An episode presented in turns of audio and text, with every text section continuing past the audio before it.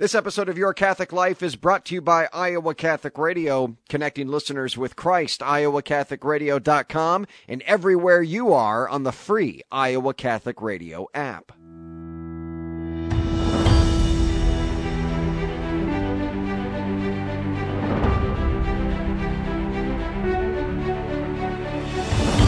Welcome in, everyone, to Your Catholic Life, a podcast for Catholics by Catholics, helping you grow in your faith. I'm John Leonetti, your host.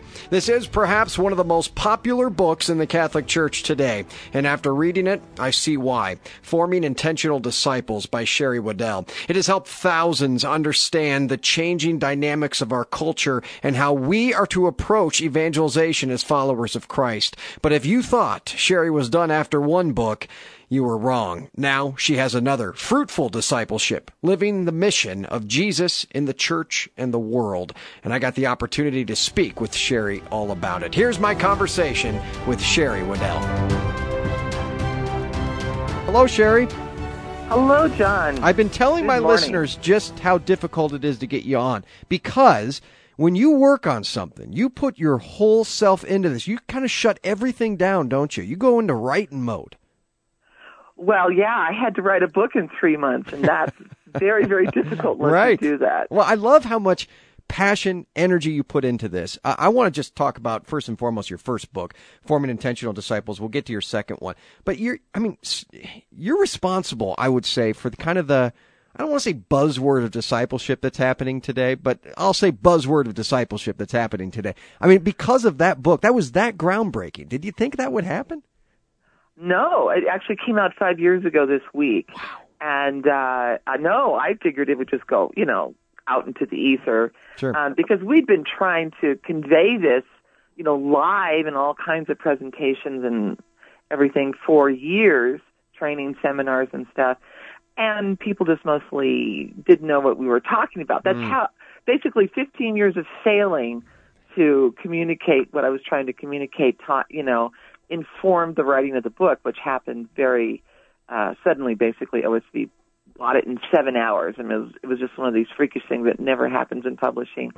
So I had to turn my whole life around on a dime and write all, just try and put down what we'd learned in 15 years of a lot of failure, um, and uh, so that's where that came from.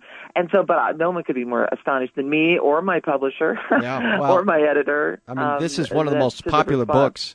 One of the most popular books I can remember uh, in a long time. It's certainly in the last five years. I and not just popular for for Catholic folks in the pews, but popular for evangelists as well. People that are working in the churches because this is what we want to cultivate, right? Well, b- well, bishops, yeah. I mean, bishops gave it to all their clergy. Mm-hmm. Pastors gave it to all their staff, and you know. But the main thing is they were reading it together and kind of wrestling through it together. Um, yeah, so it's and what was really exciting, I just got back from the convocation for Catholic leaders Right. last night, and uh, and now five years ago, this the language was hardly ever used. Now it was discipleship, discipleship, That's it. missionary discipleship everywhere Yep. and everybody's grappling with what does that mean, you know, practically on the ground. But You're responsible for that. I mean, in a lot of ways, it, you've brought that back, that concentration that, look, we have to be disciples and we have to cultivate, we have to cultivate discipleship within the church today. That's not just for those guys and gals that were, you know, uh, you know, 50, 60, 70 years ago or 1500 years ago. That's, that's for you and me. We are called to be disciples of Jesus. well, yeah, well, because the culture had changed so much, and I think, you know, I mean, uh, we've been through the sex scandals, and we've been through, you know, we're closing parishes and schools, and everybody's aware that the young adults are leaving, and the culture has changed so much in the last fifty or sixty years that maintenance, you know, business as usual, and that's what people kept saying at the convocation.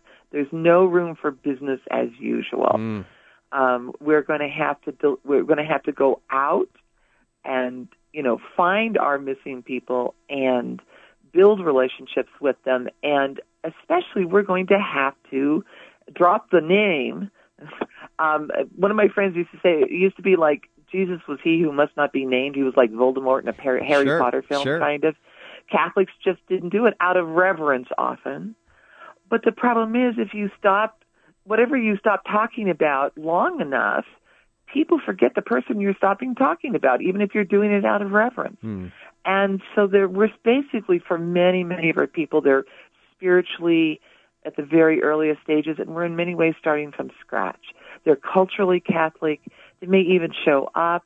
They may, some of them are even active in the pews. I mean, the turning point for me was a interview I did, a, a gifts interview about 14 years ago now, uh, that uh, a leader in her diocese, and I wasn't getting anywhere. I couldn't hear. I was listening for stories of her being used by God, and we weren't getting anywhere. And so finally, in desperation, I asked her, you know, it just helped me to know where to look for evidence of gifts in your life. If you would just briefly describe to me your lived relationship with God. Hmm. Now, I it wasn't a trick question. I wasn't laying traps. I just knew if she told me, well, you know, like five years ago I had this conversion or this spiritual awakening or some turning point, then I'd know to look for the last five years. Sure. I knew where it was. But she just turned to me and she goes, well, I don't have a relationship with God. Wow.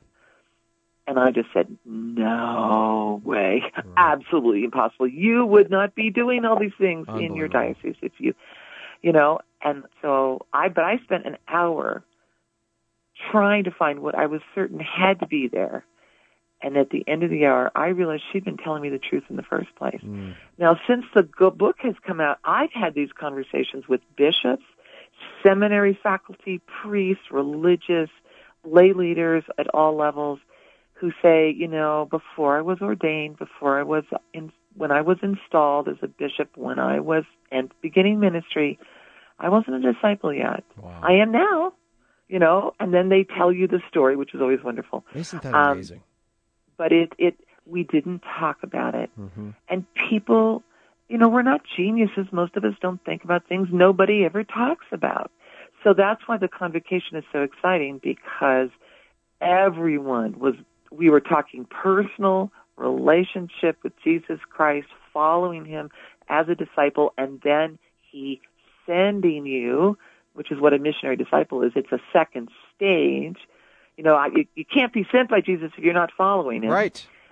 And so, yeah, so, and this, but this was being done by bishops and, you know, pastors and leaders of the church at all levels. And that was the common conversation that is honestly an extraordinary change that I never thought. To be honest, I never thought I'd live to see it.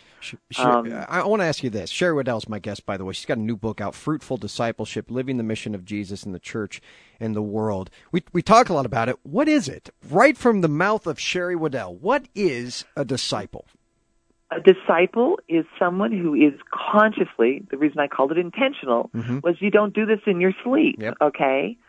Um, you are deliberately attempting to follow Jesus Christ as his as his disciple in the midst of his church. So someone who is learning from him, someone who wants to walk with him, someone who is the St. Paul calls it the obedience of faith. Hmm. Not only do I believe he existed, but I've encountered him and now I'm going to walk with him and he's teaching me how to live this life of discipleship. And so I'm, I'm learning from him and I'm walking in obedience with him as a disciple would with his, with his mentor, with his, only he's more than a mentor. He's our Lord. He's our Savior. And, um, for a lot of Catholics, that just wasn't there on their horizons. What they were, and I can't tell you how many people have told me this over mm-hmm. the years.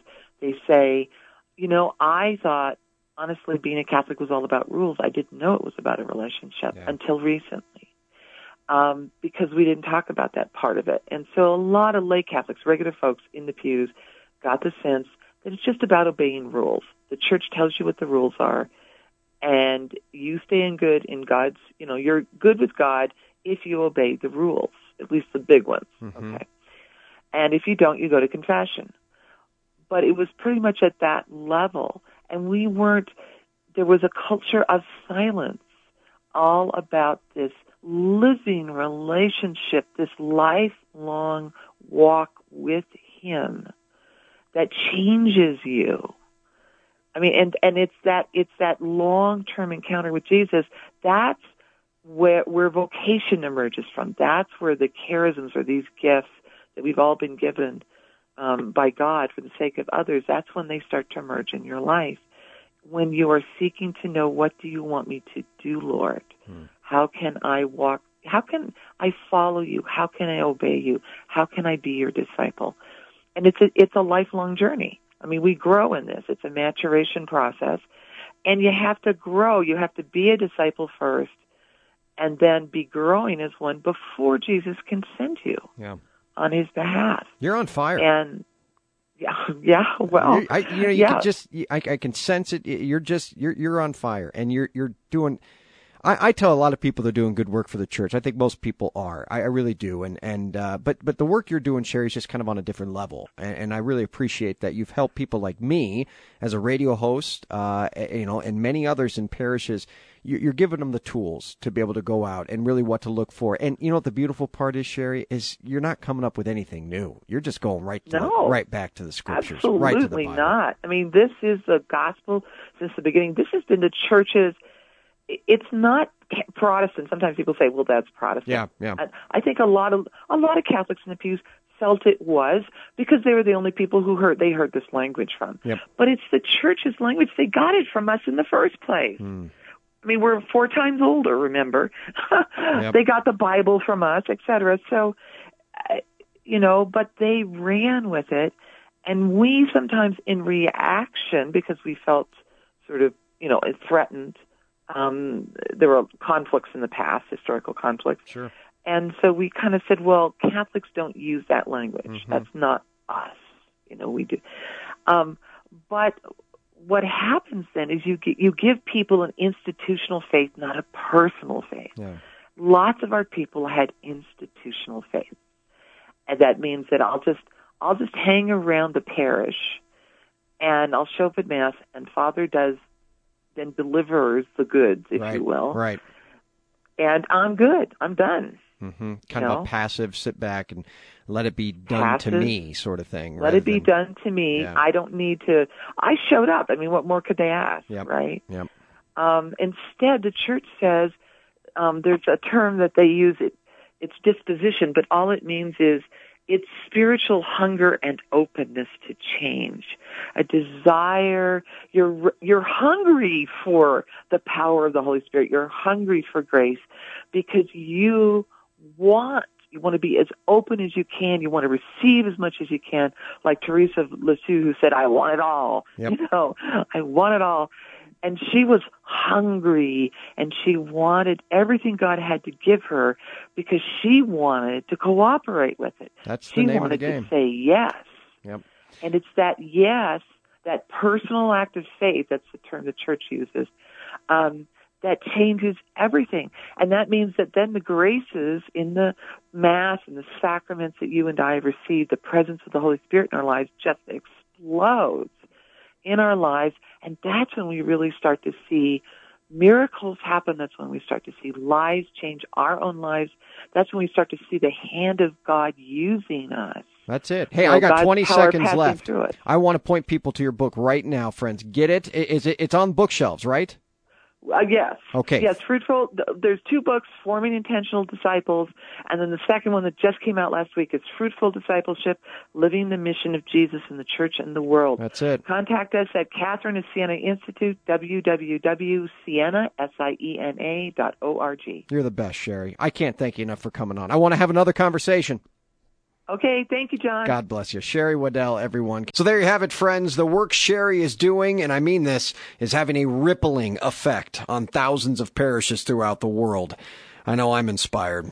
I hope you were too. Thanks again to Sherry Weddell, my guest today. Friends, make sure to share this and other episodes of Your Catholic Life on Facebook and Twitter, reminding them to take part in the show. Visit yourcatholiclifepodcast.com for more. Thanks for tuning in today, friends. I'm John Leonetti. Remember, the only way to happiness is by holiness. Be confident in Christ's mercy and his love today.